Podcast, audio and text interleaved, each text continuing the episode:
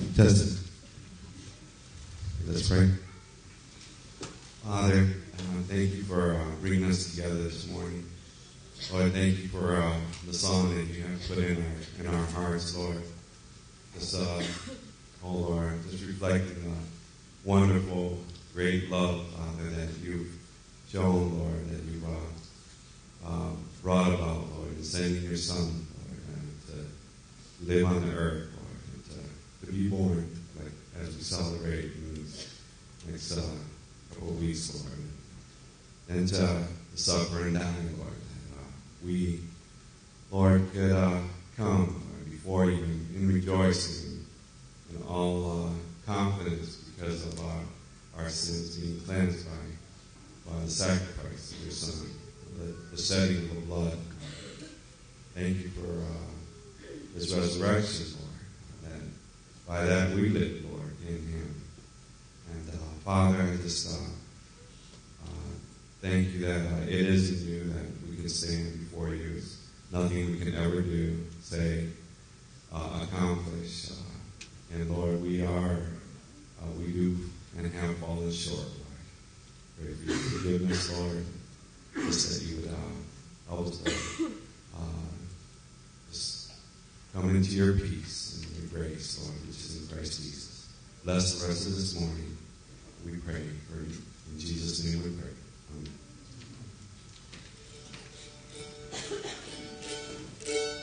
Okay, so um, magical things happen around Christmas, including miniature guitars. Um, no, but uh, actually, we uh, this is a song that I guess not a lot of people really know. I, I hadn't heard it very many times before Sunday, but uh, we're going through the Ad- Advent uh, candles, and we have a little packet, and, and this is one of the songs that's in there for this week, um, talking about love.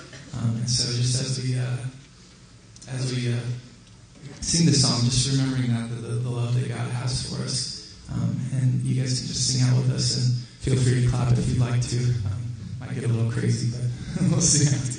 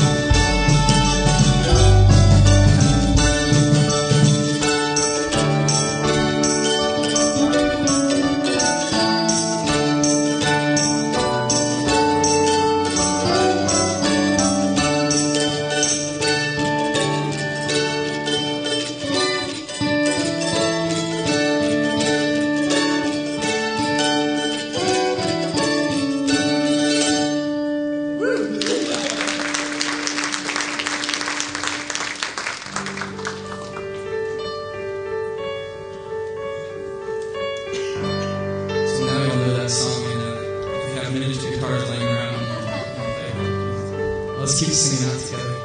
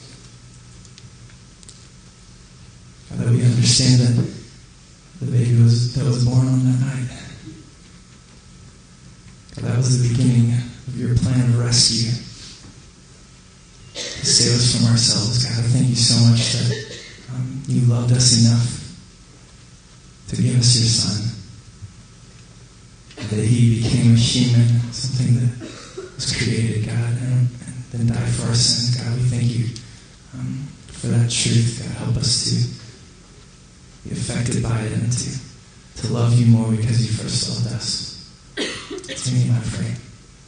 Amen.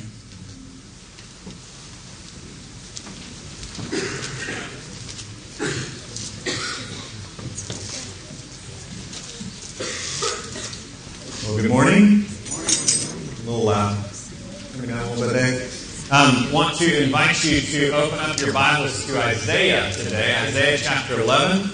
We have been in our series in Hebrews, A Better Savior, and we've been working through the book of Hebrews. We're going to set that aside now for the Advent weeks in December as we uh, ponder and study and think about Christmas and what it meant, uh, the incarnation, what God was doing in the world 2,000 years ago bringing Jesus to us. We want this Christmas celebration this time of year to be focused on Jesus and who He is, and what God promised in Him. So we're going to we're to look at that for a little while. We'll come back to our series in Hebrews uh, in January. In the new year, we'll be in Hebrews chapter eight, so that'll be a lot of fun in the new covenant.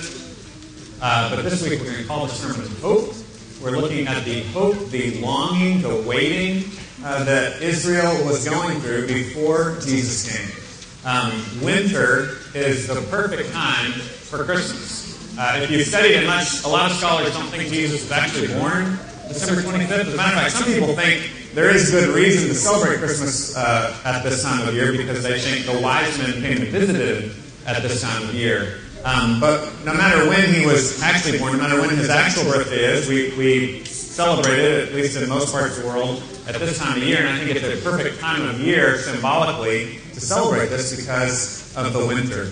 Now, it's not something we really understand here in Central Texas, but I'm, I know at least half of you have lived in other places where the winter is really the winter, right? And many of you live somewhere where there's a real winter where it actually gets cold, right? We're just starting to taste cold here a little bit. Um, but for most people, it's been cold and cold and cold and cold, and it's been a long, dreary winter before Christmas ever comes, right?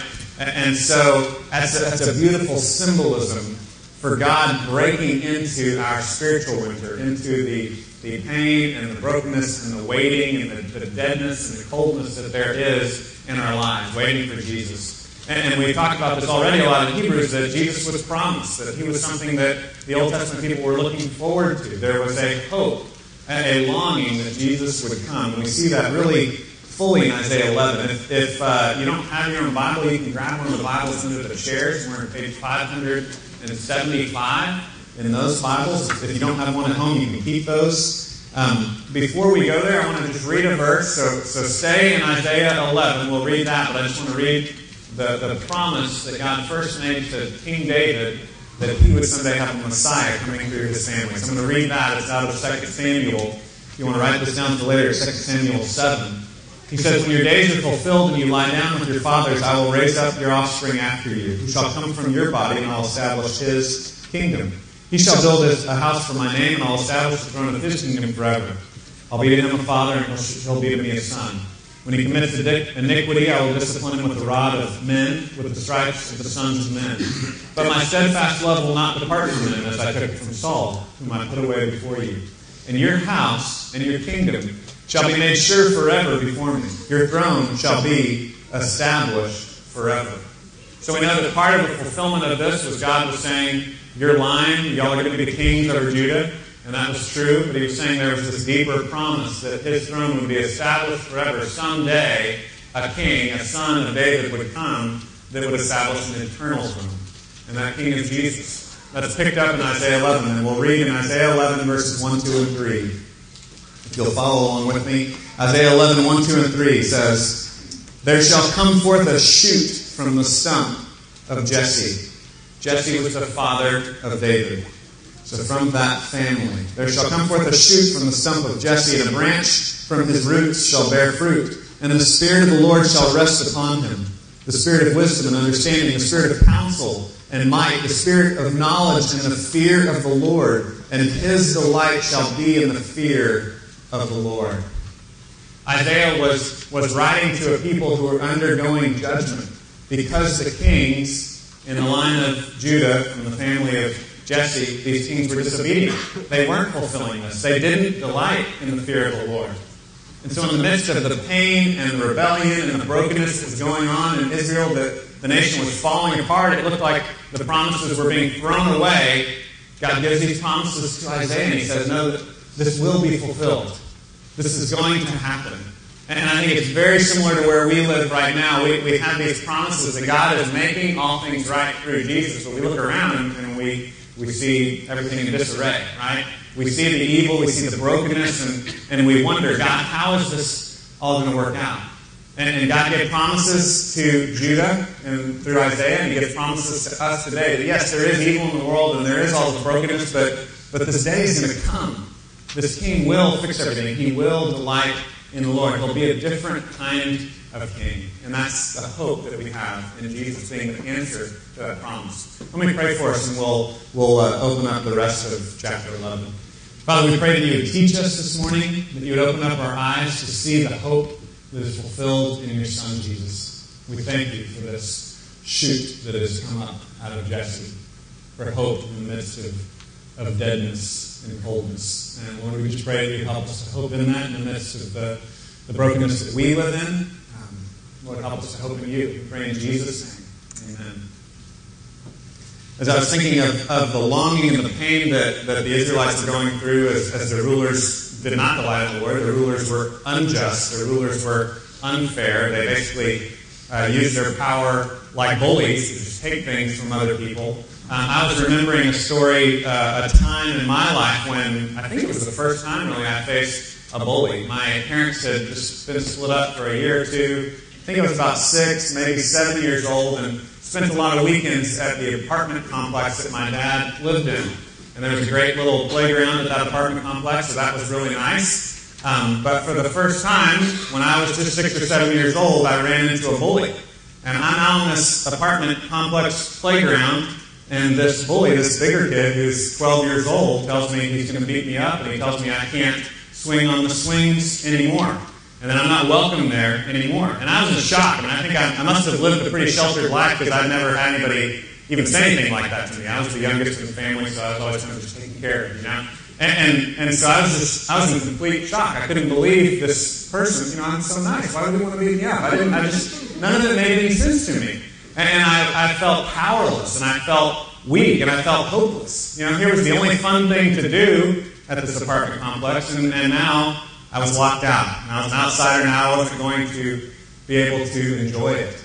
And in that, that moment of hopelessness and in that moment of, of fear um, and feeling powerless, I, I, did what I think any self respecting six or seven year old would have done. I, I just ran the other way, right? And just went back to our house and I never went out to the playground again. Basically, that, that was how I handled it. I thought that's the safest thing to do in this situation. There's this evil, scary man who's going to hurt me out here on this playground, so I'm just going to run away. I'm just going to try to go in the other direction.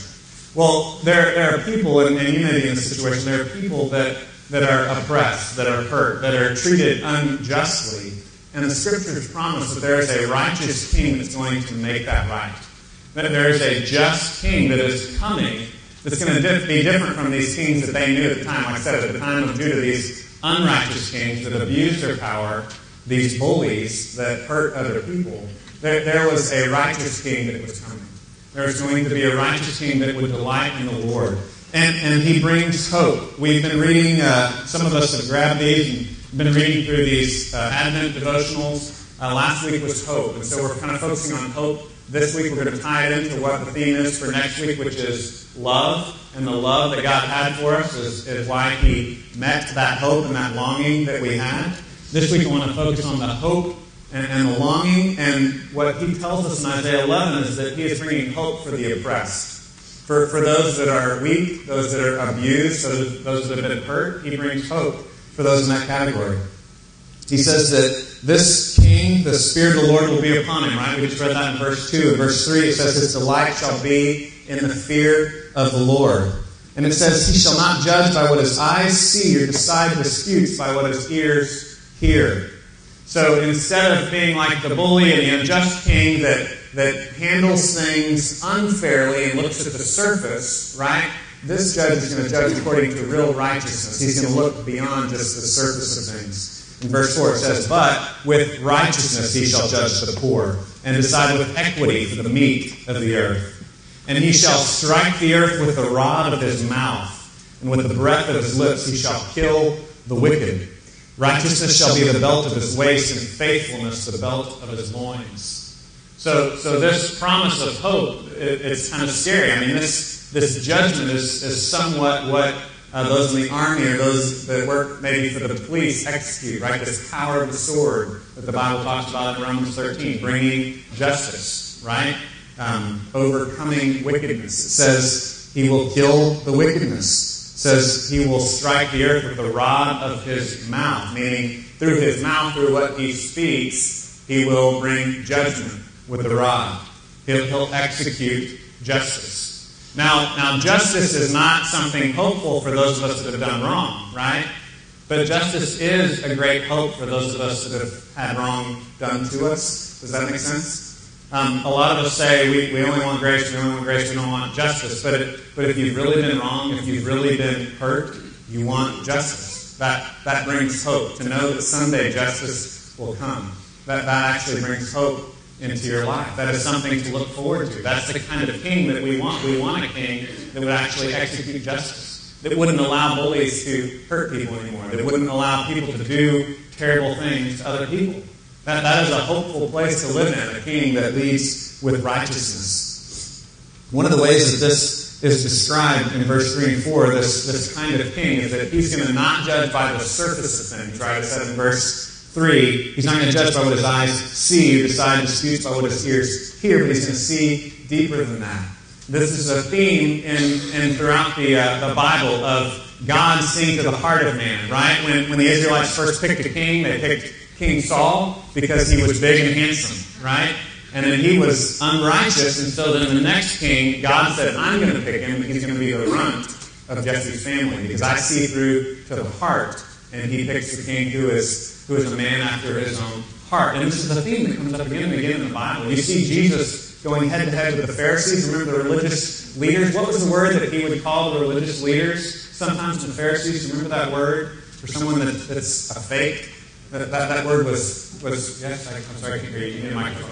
A hypocrite was the word. A hypocrite, right? When everybody mumbles at the same time.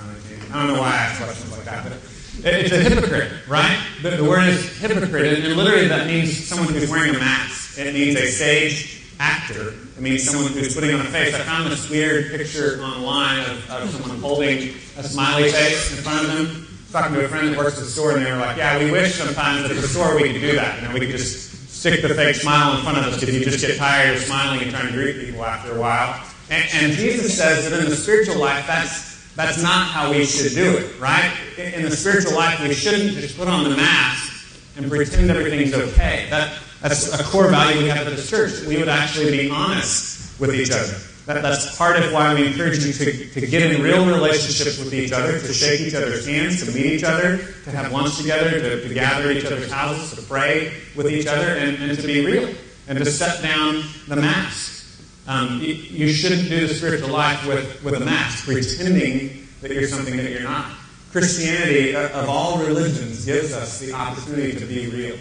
Part, part embedded in the, in the reality of what it means to be a Christian is to confess that you're a sinner and that God, because of His grace, forgives you, gives you His righteousness. So you don't have to pretend to have a false righteousness. Well, this is the theme. Again and again, Jesus was condemning the Pharisees for pretending they had a righteousness that they didn't really have. And that's what an unrighteous ruler does as well. Right? He judges things from the surface, but he doesn't see through to the heart. And says Jesus, in his righteous reign, his righteous ruling as a king, who will, who will bring justice for the oppressed, he's going to actually see things as they really are. He's going to judge things rightly. In the context of Isaiah, this was a problem for all of the people, really, of Israel at the time. It was an epidemic problem throughout all of Israel that they were fakers. The, the beginning of the book of Isaiah, if you look back to Isaiah chapter 11, I mean, chapter 1 at the very beginning, um, you see that he's, he's kind of judging the people, not just the unrighteous kings, but he's judging the people as a whole for, for faking it. And he says in Isaiah 113, I cannot endure iniquity and solemn assembly. A solemn assembly would be like a church gathering, right? A, a, holy gathering. He's saying, I can't handle your, your sin combined with your church gatherings. He says in verse 14, Your new moons and your appointed feasts my soul hates. New moon would be like a monthly Sabbath, monthly celebration. So he's saying, Your, your celebrations and your church gatherings, your, your worship gatherings, my soul hates. He says in the second half of 14, They have become a burden to me. I am weary of bearing them. When you spread out your hands, I will hide my eyes from you. Even though you make many prayers, I will not listen. And so there's this harsh, harsh warning from God through the prophet Isaiah that we should not fake it, that we shouldn't have this, this fake spirituality where we're wearing a mask and we're pretending to be something that we're not. And what's amazing to me is that that's connected with oppression right? Uh, I know this, this may seem like a big circle, but he's saying a, a, ruler who oppresses people and hurts people lives that kind of life. He judges things on the surface. He just looks at the outside of things. He just looks at the flash. He looks at how pretty the outside of something is, and he doesn't really judge the real value and the character underneath. And so when we become a society of people who make our religion all about the externals and all about the outside things and about looking right and saying the right words, but not really having heart after God, we then begin to develop a culture that allows for people to be oppressed. He's saying, in contrast, we should follow Jesus, who is a righteous ruler who sets people free from oppression, who helps the weak, who helps the poor, because he sees through. Right? He, he's not trying to fake it. He is actually righteous, and that's the kind of people that we should be. So at Christmas time, in the midst of, of the evil and and the, the things that have all gone wrong in the world and all the frustration we may have with God, why haven't you fixed it yet? We should hope in Jesus, who is fixing it and who promises he's going to come back and fix it completely.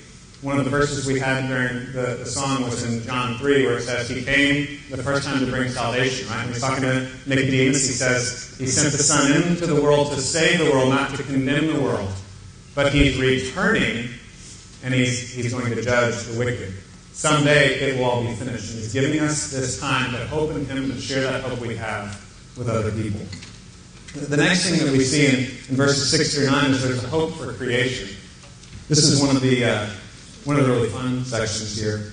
Uh, 11, 6 through 9 says, The wolf shall dwell with the lamb, and the leopard shall lie down with the young goat. Now, I know a lot of you are city people, but this is not how animals normally interact, okay? So I just want to let you know that the, the wolf would normally uh, eat the lamb, and the leopard would normally eat the goat. So it's saying they're, they're hanging out, right? They're being buddies in a weird kind of way that's, that's not normal here. It says, And the calf and the lion and the fattened calf together, and a little, a little child shall lead them. The cow and the bear shall graze, their young shall lie down together, and the lion shall eat straw like the ox. The nursing child shall play over the hole of the cobra, and the weaned child shall put his hand on the adder's den. They shall not hurt or destroy in all my holy mountain. For the earth shall be full of the knowledge of the Lord as the waters cover the sea. This is a, great image, this promise of, of the knowledge of the Lord covering the earth like the waters cover the sea. Parallel passages on, on Christmas Dukar, Habakkuk, Habakkuk 2.14. That's another passage that gives that same idea, right? That this glory and this righteousness and this goodness of God just covers the whole world. And it gives us these, these crazy pictures, right? These, these exaggerated pictures of, yeah, babies will just play with cobras, right? And little children will lead uh, leopards and, and the, the wolf, and they're going to hang out with the little goats. And, I mean, they're all to, there's just going to be this complete redemption of all of creation. So, so all the, the fighting, all the hunting, all the killing, all the pain that we see in creation now, that, that's going to go away. I think of, of uh, just all the, the broken things, right? Just storms and disasters and everything going on in the world. I was thinking of the, uh, the Elmer Fudd cartoon with the hurricanes blowing, lightning striking, right? You know that one? You know what I'm talking about? That, that whole just all that goes wrong, you know, storms and drought and, and everything, God's redeeming all of that. He's resetting it. The world will be all of the good, right? But, but none of the bad. And we, we don't even completely understand what that looks like. When we read texts like this, it seems so bizarre. It seems almost comical, right? It just it almost seems weird. But the promise of redemption, of what Jesus is bringing, the completion of redemption is a restored creation. We talk about this a lot. It's not just angels floating on harps like, like Care Bears, right? That, that's not what, what heaven is, but it's a restored creation. It, it's a new heavens and a new earth to, together, those things being joined and everything being made right. There will be eating and drinking and, and you know all these things. There will have physical bodies. We'll, we'll have glorified bodies. When Jesus returned, he interacted with the disciples, and we don't understand exactly how that works, right? Like he, he passed through walls, yet he was a physical person. He didn't really need to eat, but he ate and enjoyed it. You know, we don't know really fully what that's going to look like.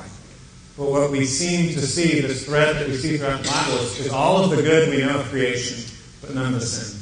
Right? That, you know, just imagine sitting outside and playing with your kids in those small moments in time where just everything works, right? And nobody cries, and nobody gets hurt. You know, you've had a couple of days like that throughout your years, right? Just a day here, or an hour here, an hour there. That, that's what the new creation is going to be like. No pain. The snake doesn't jump out and bite your kid. It just they all get along and they play, and everything everything is okay. I, I was thinking about what this looked like in my own life, and uh, I was thinking of this happy pill that I took one day. And uh, you'll have to follow me on this one. I'm not, I'm not suggesting this is the answer. I, I just remember this feeling. I had this terrible uh, poison ivy, and it was out of control. And the doctor gave me a, a shot, and that didn't really do it. And so I had to take these prednisone pills. Have you ever prednisone, these steroid pills? It's really amazing because not only does it cure your poison ivy, but I've had chronic back pain since I was 15, and it just magically went away. I, I felt like I was 10 years old, and it was amazing. And apparently, I asked the doctor about this. Apparently, it would it would be very bad for me if I just kept taking it my whole life. So it's not the magic pill that I could I could take forever. Uh, he said other problems would come, so I couldn't keep taking it. But that that just gave me like a little window into wow, someday God's going to restore creation. Someday my back won't hurt anymore. And, and I know some of you suffer with things much worse than that. And I'm I feel like a whiner even bringing it up publicly, right? And I just have this small back pain that's there that nags. It's not really that bad. But, but some of us have terrible diseases, right? Some of us, our, our loved ones are suffering with horrible things, and the promise that we look forward to is, is God's going to restore all that. That's all going to be done away with. You know, those of us old men that were running around the football game a couple of weeks ago, the, the new creation means running around without the pain, right? I mean, we, we can enjoy these things without the disease and without the death, and that's something we look forward to. As we think about how to apply this, uh, I, I think what we need to remember is that we don't just care about the souls of men. We, we do care about the souls of men, and that will always be priority one, right? That, that we want people to know Jesus. You know, Jesus said, don't be so afraid of those that can kill the body, but be afraid of those that can kill your soul, right? So Jesus makes that a priority, that we want to be concerned with the souls first and foremost. But, but we also should be concerned with creation, right?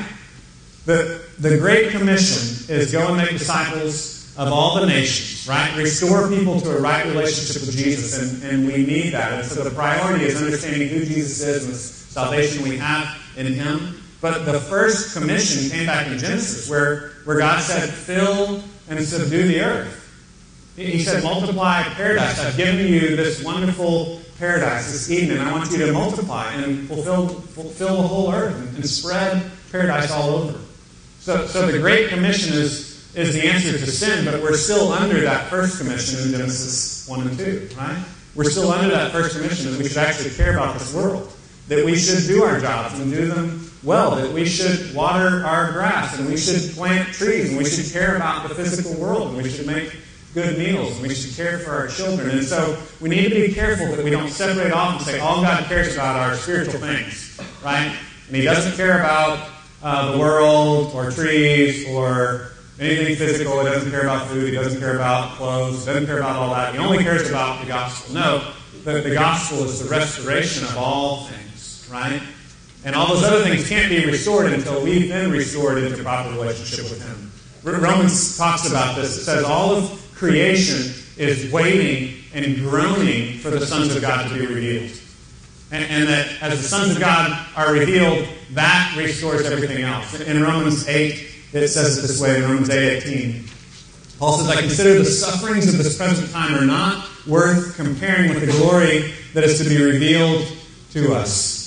For the creation waits with eager longing for the revealing of the sons of God. For the creation was subjected to futility, not willingly, but because of him who subjected it, in hope, there's that word again, that the creation itself will be set free from its bondage to corruption and obtain the freedom of the glory of the children of God. So Paul says the present sufferings aren't, aren't even worth comparing to the future glory we look forward to. So again, Paul's willing to forego food. Paul's willing to forego and give up clothing now, knowing that he's got all this wonderful uh, things to look forward to, right? That everything's going to be given to him.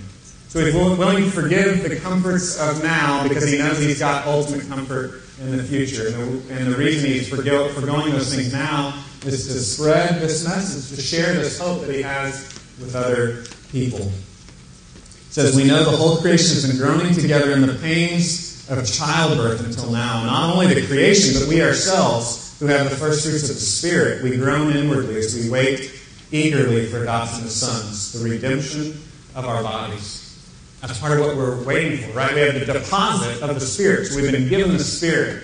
And the Spirit uh, assures us, right? The Spirit tells us we're okay with God now. God loves us now. We don't have to be afraid of Him, him anymore. He's forgiven us, and we have that deposit, but we, we await the full completion. We await the redemption of our bodies, the restoration of our bodies. And if you're like me, as you grow older, you wait for that uh, in an even stronger way, right?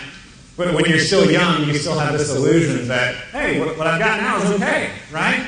You, you, can, you can think in your 20s, this is not bad. I kind of like this body. I want to stay with what I got here. But as you grow older and as death and decay creeps in, it becomes more and more real that you are longing for the redemption of your body. So that's the future that we, we look forward to. That, that not everything is, is the way it's supposed to be now, but we're longing for that future perfection. Says, For in this hope we were saved. Now, hope that is seen is not hope, for who hopes for what he sees? But if we hope for what we do not see, we wait for it with patience. And so, my encouragement for us is that we should long for that day that Jesus can restore everything. We should be like Paul and be willing to say, Yeah, I, I think the current suffering is, is, not even worth comparing with the future glory and greatness and wonderful things that, that I look forward to. And I'm willing to give myself to others to share God's goodness with other people because I know He's given me everything. He's given me everything I need in Him, and I, I wait and long for that redemption, for that completion that's coming. You see, if, if we put all our chips in the now, if we're, we're banking everything on now, the, the bodies we have now, the money we have now, the houses we have now, there's, there's nothing to look forward to. But if we're look forward, for, looking forward to getting everything in the future, it makes us much more free to give away, to share, to love with whatever we have now, right? And that's what he calls us to as we, as we hope for the restoration of creation. The last thing that we see is, is there's hope for outsiders. Hope for outsiders. In 10 through 16, and because we're, we're going to have communion today, so we're, we're running a little short on time, I'm, I'm just going to summarize what we see in, in verses 10 through 16. Not even read all of these, but what we see is, is all the nations rallying around this future king. This king that we're longing for. Someday all the kings are going to rally around him. It says he will be a signal for the peoples in verse 10. And the nations will come and inquire there where God is. It says in verse 12 that he'll be a signal for all the nations and for the banished of Israel, the dispersed of Judah. So you have a couple of different categories of people. You have all the nations, you have all the outsiders, the nations, usually in, in the Old Testament, the nations just means the non Jews. It means the outsiders. The word you hear a lot of times is the Gentiles, right? And so all the nations will be gathered to him. And then he also has this other category of people, the, the banished Israelites, right? Another word is the remnant. So it's these people that have been driven from Israel, but they still hope in the God of Israel, and he says he's going to gather them back together. So there's two categories of outsiders that God says He's going to gather back to Himself. One category is those uh, that have always been outsiders. They were never on the inside. God says you can you can come in. You can be a part of this, of what we're doing. And then there's this other category of people that thought they were God's people, but things are not going the way they're supposed to go, right? And sometimes we as church people feel that way. We understand what it feels like to be the banished of Israel, those who are part of God's people, and we know that we have His promises, but our lives are not reflecting it, right? We, we don't live in the fullness of the restoration that we're longing for. We, we still live in the brokenness. And He says He's going to gather all those outsiders in, and they're going to be gathered in to Himself. I have a picture here of someone standing outside a window that's supposed to give you the feeling of being on the outside, right? Looking in. And he says, if, if you feel that way, that this Jesus is the one that's going to restore you. He, he's going to bring you in from, from being out in the cold. He's going to bring you inside into his presence. And that's the hope that we have. I want to encourage you that, that if, if you already feel like I'm, I'm one of those people, but life isn't working out, I, I want to point you back to that hope we have of full restoration. Like he talks about it in Romans 8. He's given you the deposit of his spirit. But it's, it's right and good that you are longing and groaning for redemption. That is appropriate. You, sh- you should be. And I want to encourage you to continue hoping and continue waiting. For those of you that, that don't feel like you're one of his at all, I want to encourage you that, that what sometimes happens is we say, you know what, the cross is not enough to take care of my sin. I understand that the cross can forgive that person's sin and that person's sin, but my sin is too great. And I want to challenge you to know that what Jesus did on the cross as the perfect sacrifice, as the God of the universe, giving himself, that is enough for your sin. That's enough for anyone's sin. No matter what you have done, no matter how far outside you feel, he has given himself for you. I just want to close giving you the rest of the story of the, the bully thing on the playground. As we move from hope and longing in this Advent season to now the theme of love, I'm reminded of, of God fulfilling the hope and the longing we have out of His love for us, right? In Romans 5 8 says the ultimate picture of God loving us, that God demonstrates, that God shows us His love in this, that while we were still sinners, Christ died for us. And that that is the picture of love. We, have this older brother that, that loves us and that's willing to give himself for us and willing to stand in the way for us. When I was six or seven, I had a brother that was uh, around 14 years old, uh, a big boy. So when I ran home, my brother was there. I didn't even think of asking him, but he asked me what was wrong, and I said, "Well, there's this kid that wants to beat me up. I don't know why I'm doing anything wrong." And uh, he said, "Well, I'll help you out." And, and so he goes to the playground with me, and, you know, and suddenly now I'm not afraid anymore when I'm standing behind my big brother, who I know can take care of me.